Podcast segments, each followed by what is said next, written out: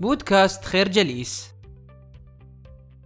تخيل أنك بدأت الاستثمار في سوق الأسهم بمبلغ ألف دولار كل شهر قبل عشر سنوات والسهم الذي قمت باختياره يعطيك عائدا سنوي حوالي 15% وكنت تعيد استثمار هذا الربح مرة أخرى في سوق الأسهم. كم تتوقع أن يكون المبلغ في محفظتك الآن؟ في هذه الحالة سيكون المبلغ الذي قمت باستثماره خلال العشر سنوات حوالي 120 ألف دولار. وستكون القيمة السوقية لأسهمك حوالي 270 ألف دولار. أي أنك تمكنت من مضاعفة رأس مالك خلال عشر سنوات. وهذا يعتبر مردودا ممتاز. ولكن لنفترض الآن أنك بدأت الاستثمار قبل عشرين سنة بدلا من عشر سنوات. في هذه الحالة سيكون المبلغ الذي قمت باستثماره حوالي 240 ألف دولار فقط. ولكن ستدهش بأن القيمة السوقية لأسهمك هي مليون وثلاثمائة وأربعين ألف دولار أي أكثر من خمس أضعاف. وكلما زاد عدد السنوات زادت العوائد الربحية بطريقة متسارعة. وهذا ما يسمى بقوة التراكم أي أن إعادة استثمار الأرباح من جديد في السوق ستمكنك من مضاعفة القيمة السوقية لمحفظتك. وكلما زادت سنوات الاستثمار زادت الأرباح بشكل كبير وهذا ما ستراه جليا في الرسمة البيانية حيث يمثل اللون الأخضر الدفعات الشهرية التي تقوم باستثمارها في حين يمثل اللون البني العوائد التي تحصل عليها من عملية التراكم. وهذه هي الطريقة التي استخدمها رجل الأعمال وارن بافيت في تكوين ثروته ففي عام 2018 تم تقدير ثروته بحوالي 85 مليار دولار أمريكي. منها 84 مليار حصل عليها بعد عيد ميلاده الخمسين. الفكرة مفهوم التراكم له قوة جبارة في تكوين الثروات وتحقيق الاستقرار المالي. هناك فكرة مهمة جدا يجب أن تفهمها حيث سيساعدك فهمها على تقبل الطريقة التي تتصرف فيها بأموالك. كما ستمكنك من فهم وإدراك الطريقة التي يتصرف بها غيرك بأموالهم والتي قد تراها غريبة. قد يقوم بعض الناس بأفعال مجنونة بأموالهم ولكن يجب أن تعرف أنه لا يوجد شخص مجنون. فالناس ولدوا في أقطار مختلفة من العالم وعاشوا في حقب متنوعة وولدوا من آباء مختلفين وحصلوا على دخل متفاوت ولديهم قيم وآراء مختلفة. عايشوا أوضاعا اقتصادية متنوعة ولديهم مستويات تعليمية متفاوتة وخبرات مختلفة. وبالتالي يكون لديهم دروس مختلفة عن طريقة اتخاذ القرارات المالية. فما قد أراه أنا جنونا قد تراه أنت فرصة عظيمة لا تفوت. فمثلا الشخص الذي عانى من الفقر لفترة طويلة من حياته يرى موضوع المخاطرة الاستثمارية بطريقة مختلفة عن شخص ولد في عائلة ثرية. كما أن الشخص الذي ولد في مرحلة ازدهر فيها سوق الأسهم سيفضل أن يستثمر فيه. والشخص الذي عاش في فترة ارتفاع أسعار الفائدة ستراه أكثر حرصا في صرف أمواله. لذلك يمكننا القول بأن الأشخاص الأذكياء في مختلف أقطار العالم قد يختلفون في آرائهم حول سبب حدوث الركود الاقتصادي أو الطريقة التي يجب أن تستثمر فيها أموالك أو ما الاستثمار الذي يجب أن تعطيه أولوية أو درجة المخاطرة والعوائد التي يجب تقبلها. كذلك يخبرنا الكاتب بقصة راجات جوبتا، والذي كان يعد واحدا من أنجح رجال الأعمال في أمريكا، حيث بلغت ثروته حوالي 100 مليون دولار أمريكي. ولكن رغم ثرائه الفاحش، لم يكن جوبتا مكتفيا أو سعيدا بما لديه، فلم يكن كافيا بالنسبة له مئات الملايين التي كان يمتلكها والتي يستطيع من خلالها تحقيق كل ما يتمنى. بل كان طموحه أن يكون في الطبقة الأعلى وهي طبقة أصحاب المليارات. ولكي يحقق هذا الهدف قام بممارسة بعض الإجراءات الغير قانونية والتي أدت بأن يحكم عليه بالسجن لمدة سنتين. العبرة من هذه القصة هي أن على الإنسان أن يعرف متى يقول هذا يكفي فلا يوجد سبب يجعلك تخاطر بما لديك وتحتاجه. لكي تحصل على ما ليس لديك ولا تحتاجه.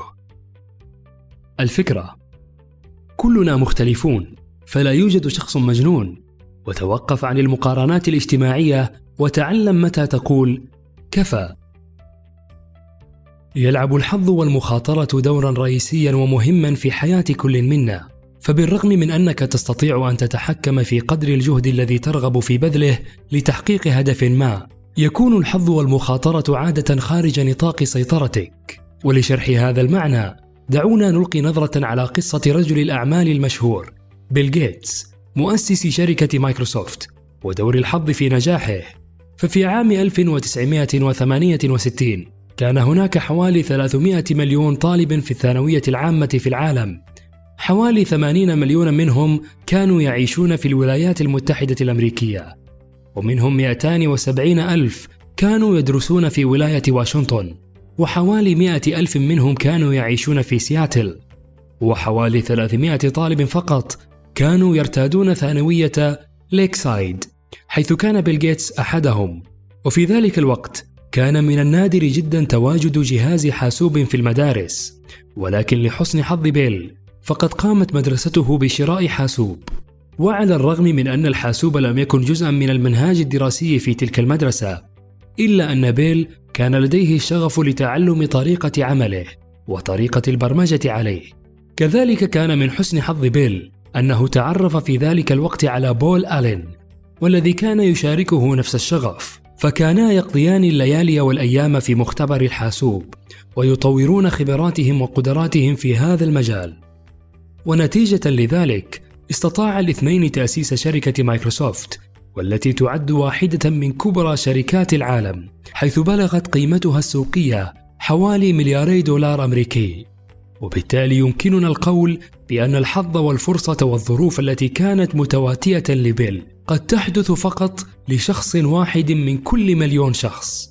وما قد لا يعرفه البعض أن هناك شخصا ثالثا كان يشارك كل من بيل وبول شغفهم في الحاسوب بمدرسة ليكسايد وكان اسمه كينت إيفنتس والذي كان يعتبر أفضل طالب في الفصل وقد اعتبره بيل أعز أصدقائه حيث كان الاثنان يتحدثان لفترات طويلة خلال مرحلة الثانوية.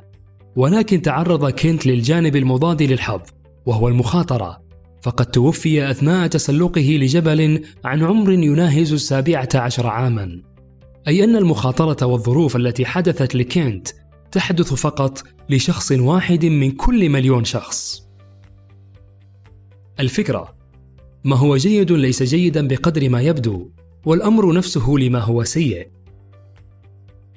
لكل شيء في الحياة سعره فلا يوجد شيء فيها يمكن أخذه بدون مقابل أو ثمن. وبالمثل عند الحديث عن الاستثمار عادة ما تكون الفكرة الجوهرية فيها معرفة الثمن الذي عليك دفعه لكي تبني ثروتك وتحقق الاستقرار المالي. ولكن في كثير من الأحيان يكون هذا الثمن غير واضح ولن تتمكن من معرفته أو تقديره إلا إذا قمت بتجربة الموضوع بنفسك بطريقة عملية. ولشرح هذا المعنى دعونا نلقي نظرة على الشركة العملاقة جنرال إلكتريك والتي كانت تعد في عام 2004 واحدة من أكبر الشركات في العالم بقيمة سوقية تقدر بثلث تريليون دولار. وخلال السنوات السابقة لذلك كانت دائما ما تحتل المركز الأول أو الثاني عالميا. ثم تأتي الكارثة متمثلة في الأزمة المالية العالمية لعام 2008 وينهار سهم الشركة من 40 دولارا للسهم في عام 2007 إلى 7 دولارات فقط في عام 2018 كان الشخص الملام لما حدث للشركة هو جيفري إيملت المدير التنفيذي لها حيث تم انتقاد طريقة إدارته وقيادته واستثماراته كما تم انتقاد قيامه بتسريح الموظفين وقطع العوائد الربحية. وأدى كل ما سبق لأن يستقيل من منصبه بعام 2017 وأثناء قيامه بتسليم المهام للمدير التنفيذي الجديد للشركة. قام جيفري بإخبار خليفته بنقطة مهمة جدا وهي أن جميع الأعمال تبدو سهلة في نظر من لا يفعلها. فالتحدي الذي يواجهه المحاربون داخل الحلبة عادة ما يكون غير مرئي أو محسوس من قبل الجمهور المتفرج من الخارج. فالأشياء العملية عادة ما تكون أصعب وأكثر تحديا من الأمور النظرية. فاحيانا يكون العائق هو الثقة الزائدة. ولكن في كثير من الأحيان يكون العائق الأهم هو عدم قدرتنا لمعرفة الثمن الذي يجب أن ندفعه لتحقيق النجاح. فمثلا مؤشر السوق الأمريكي S&P 500 تضاعف حوالي 119 مرة خلال الخمسين سنة الماضية انتهاء بعام 2018 كل ما كان عليك فعله هو شراء هذا المؤشر والاستمتاع بقوة التراكم. وقد تسمع البعض ينصحك ويقول كن مستثمرا طويل الأجل واشتري الأسهم وتمسك بها. وهذه تعتبر نصيحة ممتازة. ولكن هل تعرف مدى صعوبة ذلك عندما تنهار أسواق الأسهم؟ فكأي شيء آخر في الحياة هناك ثمن يجب أن تدفعه عندما تكون داخل عالم الاستثمار. والثمن هو تقلبات حادة في الأسعار والتي تؤدي بدورها إلى الخوف والشك والتردد والندم. فاستطاع سهم شركة نتفليكس تحقيق عوائد تصل إلى 35 ألف بالمئة من عام 2002 وحتى عام 2018 ولكنه نتيجة للتقلبات السوقية كان يتم تداوله بسعر أقل عن أعلى سعر سابق وصل إليه في 94% من الأيام خلال تلك الفترة. الفكرة: جميع الأعمال تبدو سهلة في نظر من لا يفعلها، فالتحدي الذي يواجهه المحاربون داخل الحلبة عادة ما يكون غير مرئي أو محسوس من قبل الجمهور المتفرج في الخارج. نشكركم على حسن استماعكم. تابعونا على مواقع التواصل الاجتماعي لخير جليس، كما يسرنا الاستماع لآرائكم واقتراحاتكم، ونسعد باشتراككم في البودكاست.